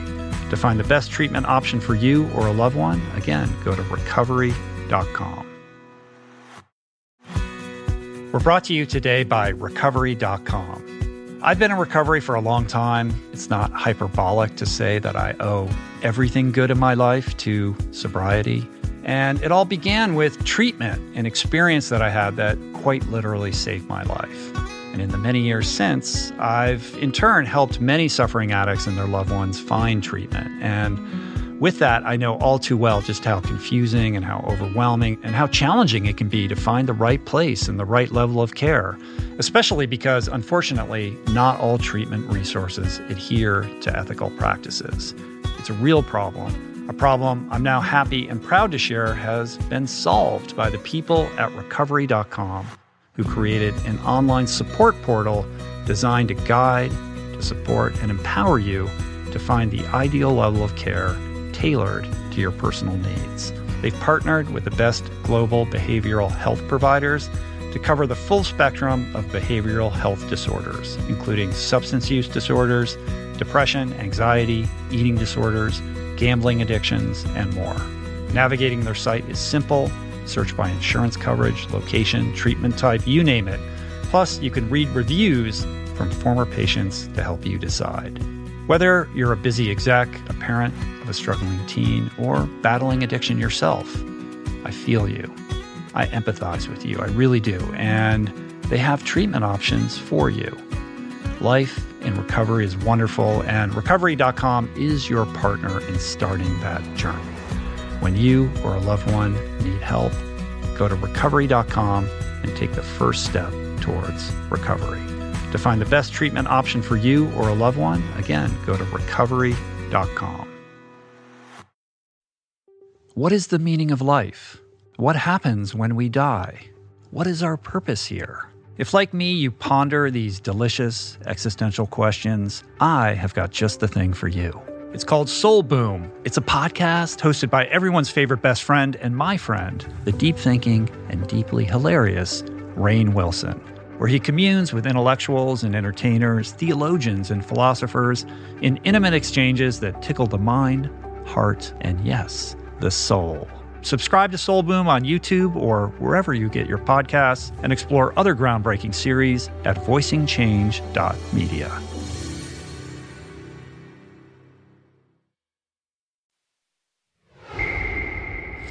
How does the the ego work within all of this? The ego, as we sort of conventionally understand it, um, is there a locus of that in this model, or you think differently around that? Like, explain your yeah. So, what people traditionally call the ego for me is a cluster of little managers. They're, they're the parts that you're most identified with. Some, you know, some think they are you, like we were saying, and they they run your life, and they're you know the voices in your head that are trying to figure out when you're in a dilemma which way to go. It's often these two different managers trying to both trying to protect, but in opposite ways. So that's what both uh, psychology and also spirituality see the ego as as uh, often a pest, you know, that gets in the way and uh, and so I'm trying to also bring this compassionate awareness of the ego because it's it's the parts of you that that jumped into those roles to just manage your life mm-hmm. when you were young and they've been doing it ever since and they're tired too and they get a bad name all the time. So instead of of uh, maligning them again it's the same thing. Like go in understand it. Why is it behaving? Why is this part showing up in this way? Yeah what's it afraid would happen that's the one of the mm-hmm. big questions for protectors. What's it afraid would happen if it didn't do this job? And in answering that, you're going to hear either about the exiles it protects or about some firefighter it's polarized with and is afraid it'll take over if it doesn't keep you busy writing books or whatever. Mm-hmm. Right. You know. No, I get it. And then and then there's the uh, there's the saboteur, right? So talk a little bit about that. I mean, that's that's the the the the part that is uh, you know always undermining you uh, at at just the opportune moment. Yeah, if you happen to have a, that part, we could ask it what it's afraid would happen if it didn't. And generally, uh, it's afraid you would succeed. And if you succeeded, you'd be seen. And if you're seen, you'd be attacked, or some version of that. So it's keeping you small. It's keeping you small. yeah. Yeah. To keep the risk the risk level like low, the stakes the stakes being low. Yeah. Um, you know, one of the things that's that's cool about all of this is once somebody has had experience with sessions and sort of been, you know, led down the path of, you know, having an experience with with uh, yourself or or one of the other practitioners of IFS, there's a whole sort of set of tools that then can be practiced by the individual itself. Like it becomes a very practical kind of habit based tool that one can use on a daily basis. Yeah. Um, I said earlier, it's become a kind of life practice. So when I wake up in the morning, uh, I'll spend a little time in bed just checking in with the parts that I've been working with and seeing how they're doing today and do they need anything. And have, have any of them reverted to, to their past roles or brought their burdens back or um, and, and I'll just make sure they know that I haven't forgotten about them. Because for me, these are real. These are not imaginary. This is a real inner family that we, we all live with. And just like your external family, if you neglect them, they're going to get extreme. Mm-hmm. So there's a ongoing. It doesn't take long usually, you know, maybe ten minutes, but just uh, staying connected, reminding them, okay, today I'm going to be doing this interview with Rich, and I can handle it. You don't. You guys don't have to jump in. You don't have to. You can just let me stay because it always goes better if you let me stay. And we might even rehearse a little bit, and so, and and so when I get here and having lunch, I'm talking to them about it's okay, it's going to be okay, just let me stay. And then I stay with those C word qualities. I'm, you probably have sensed, I'm pretty calm, I'm pretty confident, I'm pretty um, clear and, and compassionate. And there's like eight C words that, that, that describe what I'm calling self. Mm-hmm. Uh, I'm creative, I'm connected. I forgot. I think I just Calm, compassionate, uh, curious, clear, connected, uh, courageous. Yeah, Is that eight? that was the one I missed. yeah. Yeah, I think that's eight. yeah. So And every every self in its purest state, uh, those are those those eight C's kind of uh, are are are prominent qualities. yeah, there are other qualities like joy and perspective, and but they don't begin with the letter C. I like you know alliteration, and these eight are the ones that are most relevant to the healing endeavor. So, you know. Um, I can check very quickly how much I'm in my body and self versus there's some part that's taken over. And you get a real palpable sense of the difference. And if I feel like, you know, if you said something that triggered me, I would notice and then I would just say, just just let me stay. Just relax a little bit. And now my parts trust that it's better if they do that. It's taken a lot of work, a lot of those morning connectings and and a lot of unburdenings. Uh, but now they basically trust me most of the time. Yeah, that's that's interesting. Uh, I think there's something really beautiful about the idea that the unencumbered, unadulterated, you know, uncompromised, pristine self that lives within all of us um, is characterized by all of these, you know, laudable traits, right? Like within that, there seems to be a certain spirituality, right? Like mm-hmm. if all human beings have this within them, and that's somewhat of a, a, a natural law from your perspective and, mm-hmm. and something that shares and unites all of us. And our path really, or our journey is to either, you know, is to rediscover that within ourselves and express mm-hmm. that. Like I think that's a you know there is a, there is a you know a, a, a sort of you know non-denominational uh, you know spiritual beauty in all of it. Thank you. It's true. And when I entered all this, I was a scientist, non-spiritual person. I come from a atheistic father, and and uh, what the big challenge for me was as I started to see self in people that had no business any of, having any of those qualities given their histories, I couldn't explain it from traditional psychology, which believes in attachment theory, and attachment theory says for you to have any of those C word qualities, you needed to have a certain kind of parenting during a critical period in your childhood. And if you didn't get that, then you got to get it from a therapist or you got to get it from a spouse or it it's, comes from a relationship. Mm-hmm. It's not inherent in us. And I was finding people that had been abused on a daily basis. Just by getting some parts to open space, the same person would pop out in them that was popping out in all these other less abused clients. So I couldn't reconcile that until people started saying, well, maybe this is like Buddha nature, or maybe this is like Atman, or maybe this is like Christ consciousness. Or it seems like every spiritual tradition has a word for it, whereas almost no other psychologies do. Mm-hmm. So Mm-hmm. then I started to say, okay, I can ground it over there. And it turns out you don't have to meditate 10 years to get to it. It's right beneath the surface. Mm. And of course, once you you you create a healthy um, matrix of relationships with all of these parts, and the self can emerge and express those eight C's. Not only are you becoming a more you know fulfilled, self-actualized, healthy um, human being who can contribute positively to the world. There's a whole downstream uh, you know series of implications to that because it ends up obviously you're affecting all the people that you're interacting with in a positive way as well.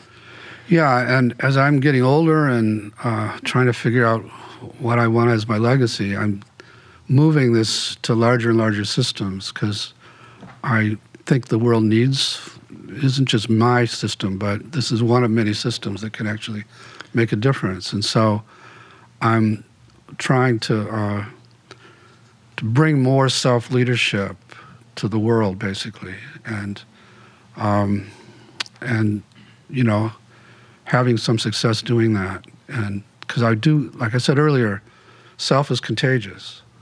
So, for example, we have we're working on now a training for executive coaches so that CEOs will be more self-led, and that will be spread throughout the company. And uh, and I'm working with a lot of the top social activists in the country now. So they're not doing their activism from righteous parts, but Right, martyrdom, like basically a, a, an expression of their their pain body. That's right. Yeah. And it often is. And as we heal that those painful parts, then they can lead from self and they are much more effective. How does one gauge their their progress? Like I've found that often it's others who are the more reliable, effective mirrors of, of one's personal growth because on a day to day basis, it's hard to really know that within yourself. Um, how does one know when they're they're moving in the right direction, or you know, is there is there a situation in which you've arrived at at a place of of well being, or is this just layer after layer until you know you expire? right. Well, I've been at it 40 years Yeah. and I'm still finding parts that need to be healed. But um, to answer your question, I don't get triggered like I used to by so many things. So some of how you can judge it is are the same things triggering me, and it's just not the case anymore. So that's one measure. Yeah. there seems to be uh, uh, a sort of anthropomorphizing of all of these parts, right? Like, do you have people give them names? Do you have them conjure faces and personalities for them? Like, I'm reminded of of I think it was Elizabeth Gilbert who was talking about like you hear a lot of this in the context of of creatives going to war with their like resistance or um, writer's block and and you know kind of giving names to that and saying you know Elizabeth Gilbert's example is we're going on a road trip. We're going to drive across America. And like okay buddy you know like the the the you know the part to use your phraseology that is telling her she's worthless and can't write and has nothing to say and you know blah blah blah. Um, her way of explaining it was like you can come on you're going to come like you're with me like we're in partnership right. right. like i'm not you know like pretending you don't exist like you're here yeah. uh, but you just can't sit in the passenger seat. Like you got to get in the back seat right. and uh, and if you start piping up like then i'm going to you know put you in the trunk or or whatever. Like I, so there's I a recognition she didn't say the trunk but yeah. Yeah so it's like we come up with all these creative ways of of of saying something sort of similar to what you're talking about right that yeah. not repressing or denying or ignoring or compartmentalizing this aspect that we're very aware is looming in there, but finding a way to communicate with it so it feels heard, yeah. but not empowered to you know exert itself in a way that's going to be damaging. Yeah, and and she's been using IFS for a number of years mm-hmm. now, so uh, that that's why she talked about it that way. Oh, interesting. Mm-hmm. Oh, yeah, that's cool. In fact, I'm yeah. going to interview her for a thing I'm doing. I think in a week or two. Uh huh. Yeah. So I th- so it, it is her. Yeah, I think I'm remembering that story right from. Yeah. Like, yeah, yeah, Except the trunk, I don't think she would. Oh, say. Oh, maybe yeah, maybe not. But but I, I just do I do remember that idea of like I'm not saying you can't come. Right. Like you're coming. Yeah. Just we, shut up or like we like you, but you can't drive. yeah, we just yeah, not gonna let you drive. Yeah. Right, right, right, right, right. Or maybe it was uh, like you can come, but you can't like choose the songs on the radio. Could be that. Something like that. I can't remember. Um, and then of course Steven Pressfield calls it resistance, and then the flip side is the muse, and that made me think about sort of the converse of that idea, which is adopting an alter ego to go, you know, kind of do the thing, right? Mm-hmm. Like almost in or you put on your armaments or your your your your your battle ready by, mm-hmm. you know, adopting a persona that is kind of an extreme extrapolation of who you are in order to go put yourself in a challenging or difficult situation. Does that mesh up with like your model at all? No, that kind of violates the spirit of it. Interesting. So it's really to help those armored parts trust there is this other person in there who can handle like three of those eight C words are courage, confidence, and clarity. So that's all you need. Myself right? can be totally fierce if necessary. Mm-hmm. It does I don't have to rely on an armored part. And if I'm going into a dangerous situation, I can ask my exiles to just go into a kind of waiting room. They don't have to be here even, uh, and let me handle this situation. So we're really trying to help these protectors trust self and mm. not feel like they've got to. Yeah, interesting. Because yeah, I'm I'm wondering like so. It was Kobe Bryant who had the Mamba mentality, mm-hmm. or David Goggins becomes Goggins, and the Iron Cowboy becomes the Iron Cow. Like they're they're they're sort of trying to you know channel a larger than life version of themselves. So what is you know what is what's wrong is the wrong word but maybe well that's like, different. That's different. That's kind of what i'm getting at though. Yeah. So you know i played college football at my size and so there was a part of me that i just hated. My father was full of rage and loved running full speed into guys twice my size. Mm-hmm. And I would call on that part, and it kept me alive. It kept me from being damaged. Um, so in those kind of situations, where uh, it's it's fine to call on those parts. Um, right, like un- an athlete who's trying to channel a superhuman performance. Yeah. Mm-hmm. Uh, unless in doing that, you're perpetuating this sense that they don't know you and that they don't trust you and they feel like they they have to protect you all the time. Right. You're the you're the you're the Wizard of Oz, right? right. Who's behind the curtain. Yeah, yeah who's like, feeble and and in in in incontinent compared to the alter ego, right?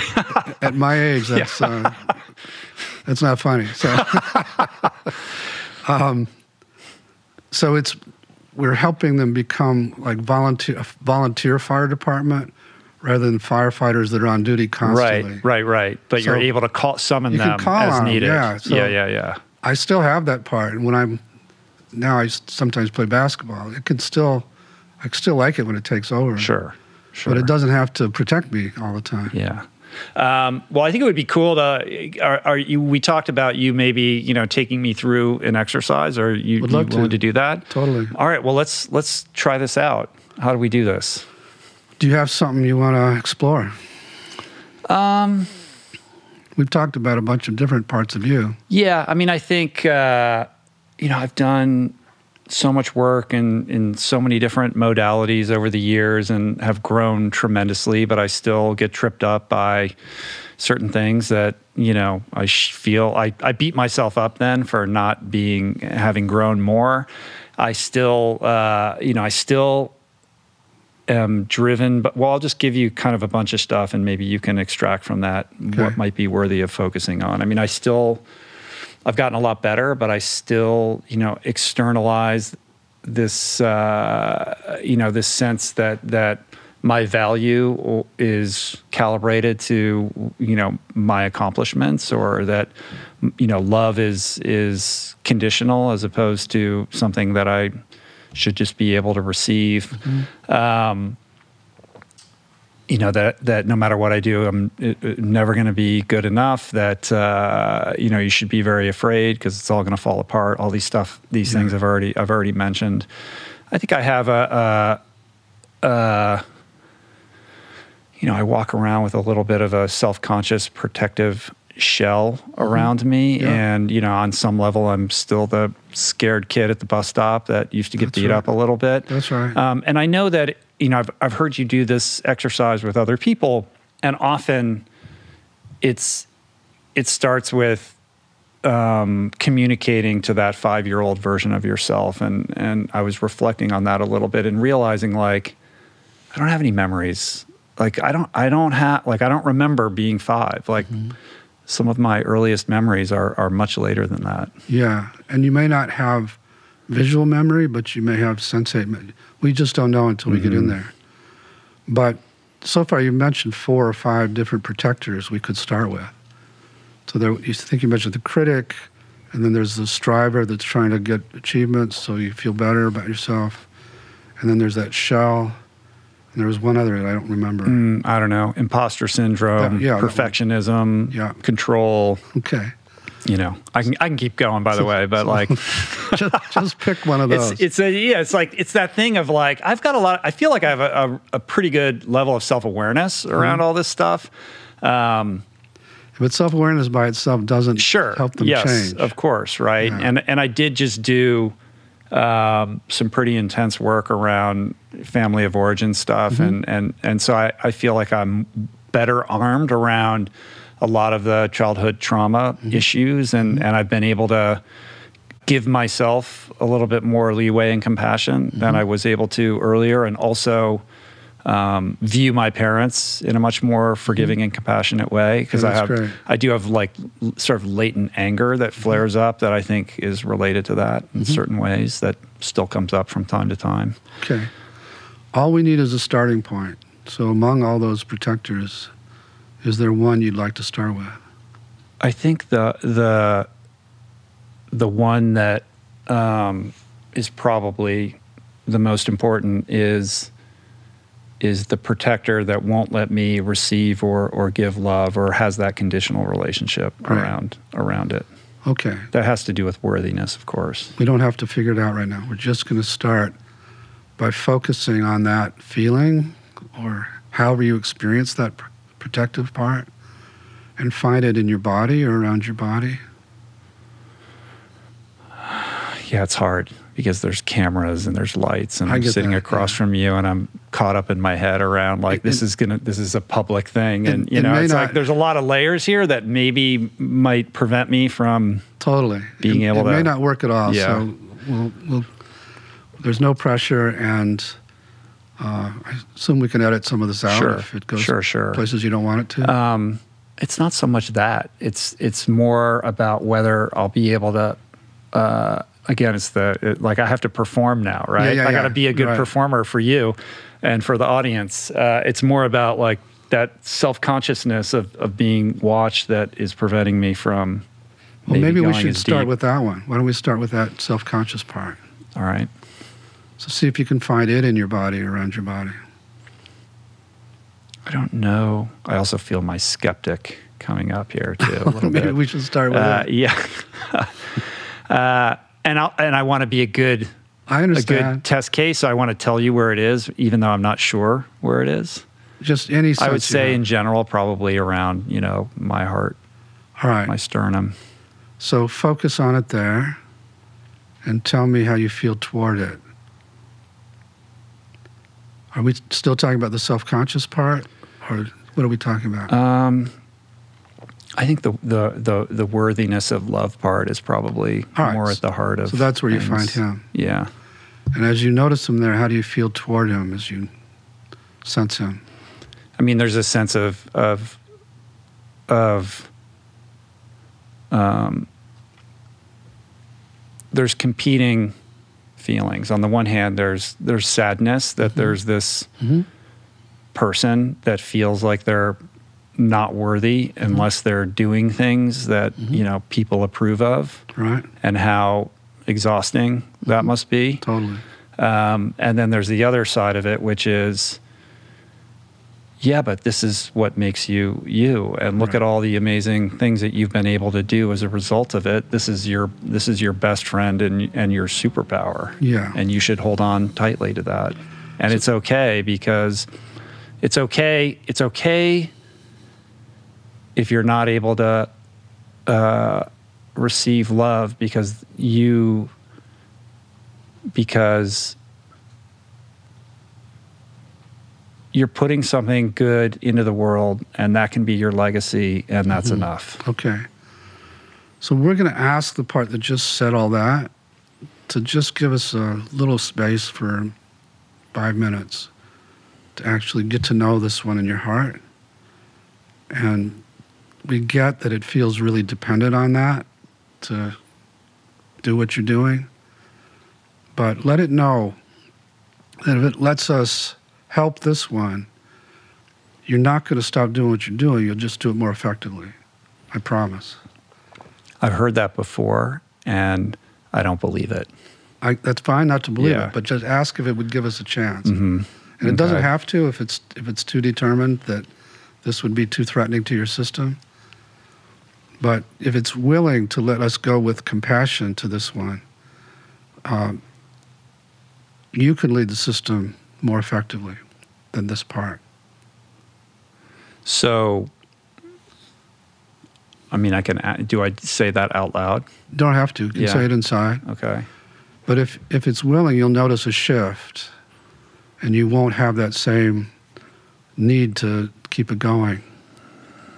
I would say it's holding on pretty tight Okay, then we could shift to it. hmm The Okay. one, the one who really thinks you have to have this other to, to get anywhere.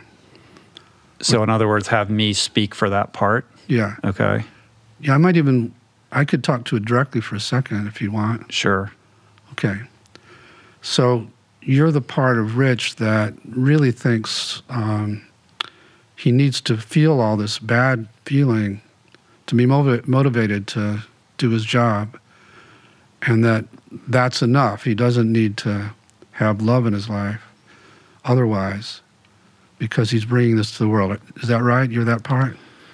a little bit i, I would yeah i mean i think Just let it just let it speak. Don't speaking think. yeah So you're the Listen, part that tells you know. Rich is he's got issues. Let me tell you. Yeah. Right. He uh, he's he's weak. He's a little too sensitive, and uh, if I didn't show up, you know, this guy might have not ever moved out of the house. And so, I boost him every day. I get him out in the world. I get him to hustle, and like, look what I've been able to manifest as a result of that.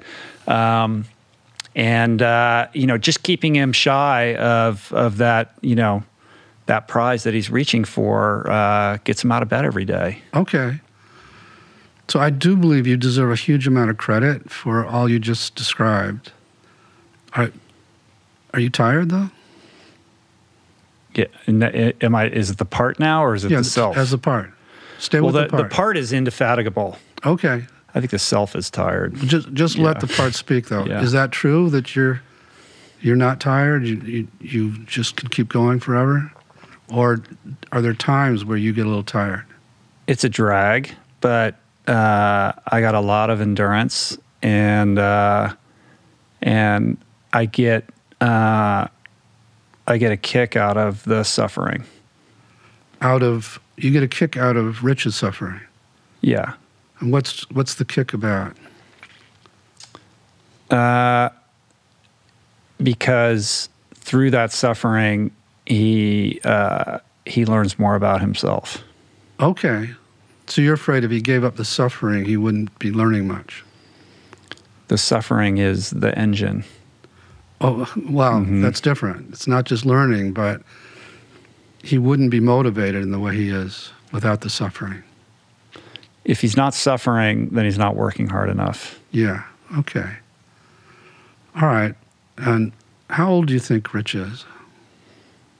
Mm, Don't think, just let it come. uh, probably fifteen. Yeah, okay.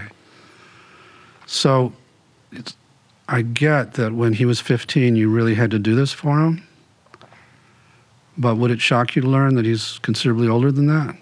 He might think he's older than that, but I know that he's still fifteen. You know that he's still 15. And he's still as vulnerable as he was then, or what's your sense?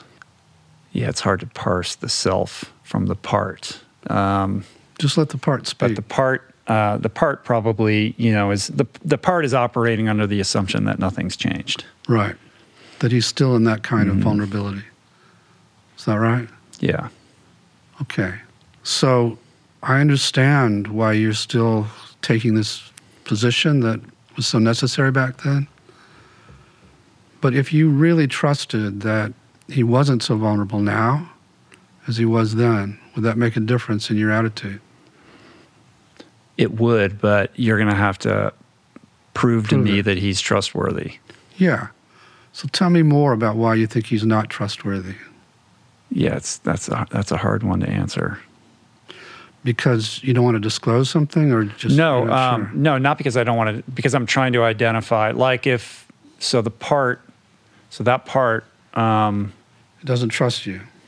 doesn't trust me because at 15, I had a lot of vulnerabilities and weaknesses that were exploited That's right. by others, uh, and and I can't see the person, the self that is operating today. That's right. Yeah, Yeah, he still lives back there. He do, he doesn't know you. He doesn't know who you are. He still thinks you're 15 and as vulnerable as you were, and that you couldn't protect him back then. So we can keep going, or we could Mhm. shift. But if you wanted to keep going, I would ask how you feel toward that 15 year old boy. I feel really. I have deep sadness for that. Like compassion, person. sadness. Yeah, yeah. Could you let him know that, and just see how he reacts to your compassion? there's a um, a, a gratitude I think just for being seen That's right. because the feeling of being invisible. Totally. Yeah, yeah. So let him know you get back then he was feeling very invisible, but that you see him right now. I Mhm. see him too. Yeah. And that you care about him. Hmm. Just see if there's more he wants you to know about what it was like back there for him. You know, I think a a, a, a deep uh, loneliness and sensitivity and, and feeling feelings of, of being misunderstood and Mhm. and not being heard or or, or recognized, but instead sort of being uh, shouldered with expectations that that didn't really meet that didn't really um, honor or recognize like the the person Mhm. you know Yeah. Yeah. So as you're getting this, how are you feeling toward him? uh, if there's a there's a there's a feeling of calm sort of a catharsis. Yeah. Yeah. So it's really helping him to have you witness him this way. Mm-hmm. Yeah. And do you see him right now, or you just sense him in there? No, I can see him. And how close would you say you are to him in terms of feet away? Oh, just you know, right next to him. And how is he reacting to your proximity? I think he's uh, uh, unsure, Mm-hmm. not not necessarily trusting. This is new for him. Mm-hmm. Yeah. So we're not going to push this. We're just going to be with him in this caring way until he starts to trust it a little more. In whatever way feels right to you, Rich. To let him know that you he can trust you. And just take your time. He can trust you and he doesn't have to perform for you. He, you're just there with him because you care about him. Yeah, I think that that he's comforted by that. He's you know he's scared and uncertain, Mm-hmm. so and feels alone in that, and and and um, and very private in that. Yeah. So ask if he would like you to show up this way for him more than you have. There's a resistance to that. Yeah. From not from him, from some other part. Just ask. Um, it's more of a you don't understand. From him? of. Yeah. So ask him about that. Yeah. Where does that come from? Yeah. You know, it's it's it's a lot of. Uh, it's all about like legacy burdens, really. Great. You know, which you talk about. Yeah. Great. Yeah. So what's he saying about the legacy burdens? I have to be this person. Okay. Um, I'll make it work. Yeah. You know, it'll be fine. Just leave me alone. So he carries all of that. hmm Yeah. And ask, since he got that from other people, it's not his, does he like having to carry all that? No, but it doesn't feel safe for him to be who he wants to be. In that context, in that Mhm. time period. Is that right? Yeah. So ask him if he'd like you to take him out of there to a safe place. Yeah, Where? that's what he wants. Okay. So are you ready to do that, or is he ready to yeah. go? Yeah. All right, so let's take him. Could be the president. it could be to your house, it could be a fantasy place, wherever he'd like to go. Specifically? Yeah. Just ask him.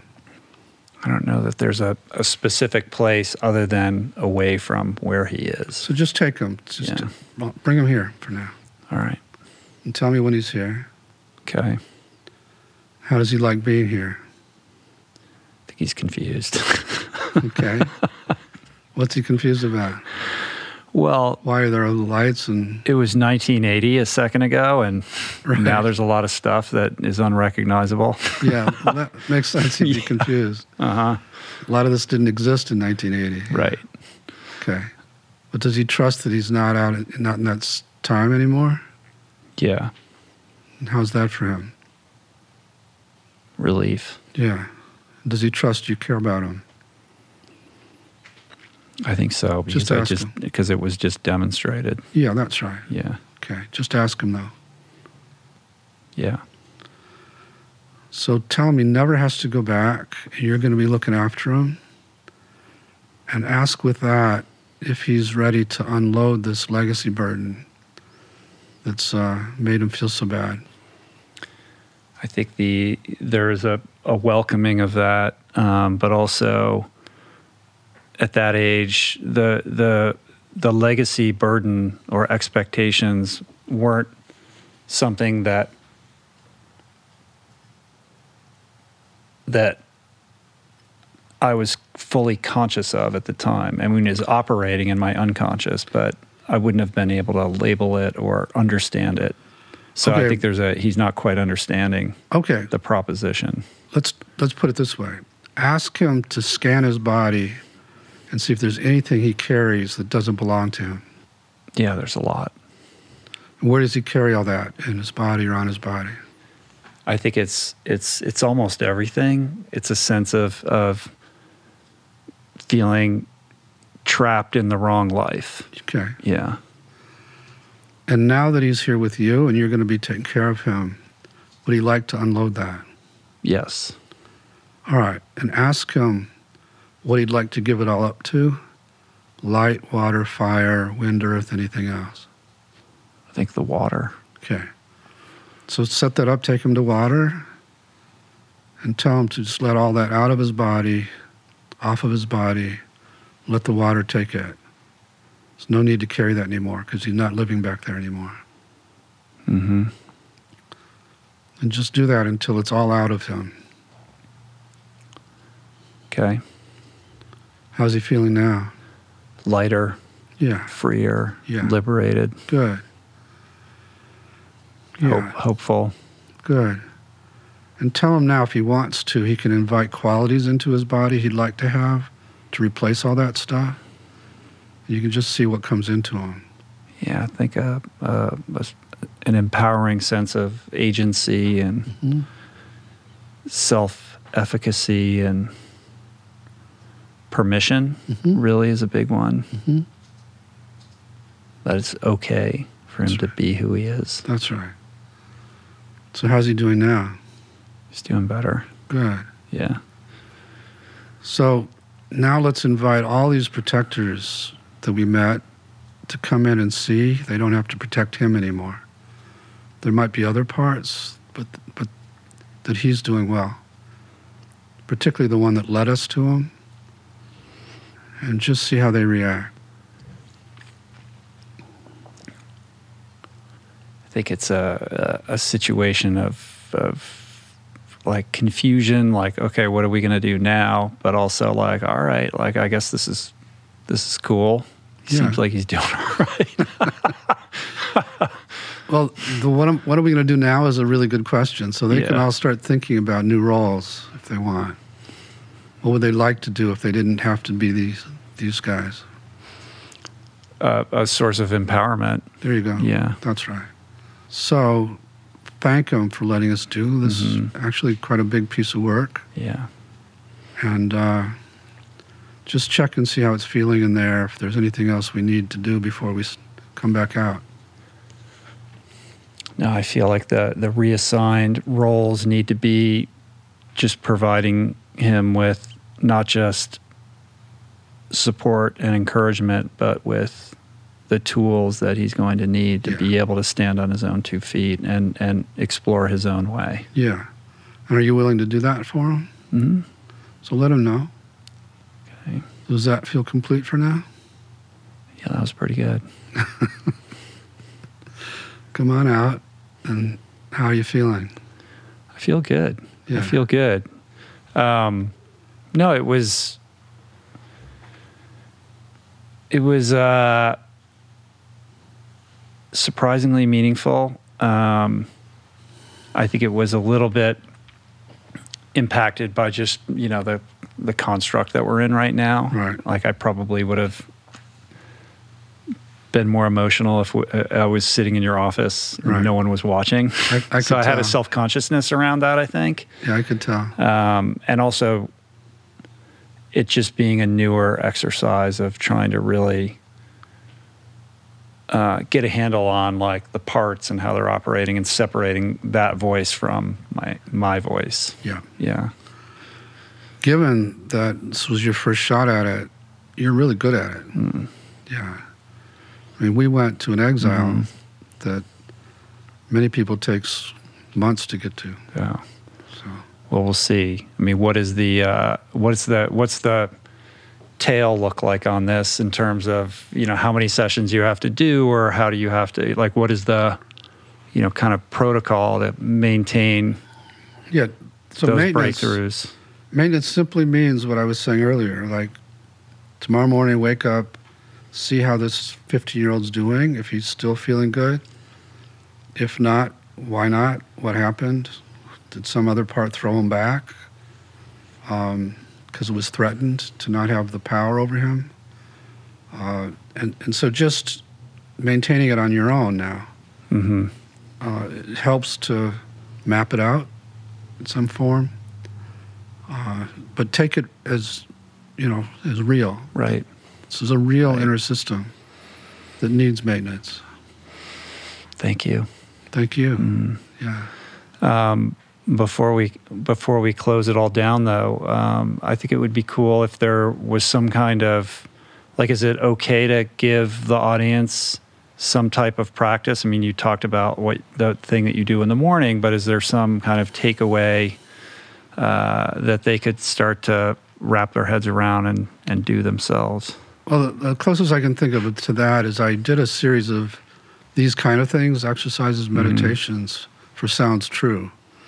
Um, and I forget what it's called, but they should be able to find it. all right we'll we'll find it and link it up in the show notes Yeah, and there are in the book No, no Bad Parts. hmm I think in that book too there are also exercises. yeah Yeah. All right, good. Um, any place other than those two places and and picking up your books, particularly the latest one that you want to direct people towards? Uh, there's another book that just came out last month called Introduction to Internal Family Systems. Oddly enough, and uh, That feels like that should have been the first book. yeah, well, these are actually second editions of them. Mm-hmm. Uh, and so all that's coming out through Sounds True. And uh, yeah, otherwise, if people go to the website, which you can post, there's a bunch of other stuff. Mm-hmm. Cool. Well, I I really appreciate the work that you do. Um, I know that it's been transformational for for many people, including you know people that I'm close to, and uh, I was moved by what you just took me through. So I appreciate that as well. I was honored to, that Yeah. you trusted me enough to do it, honestly, and really happy we could do that big Yeah. piece. Yeah. All right. Well, thank you very much. You're very welcome. Cheers. You too. Peace. It's- Peace out.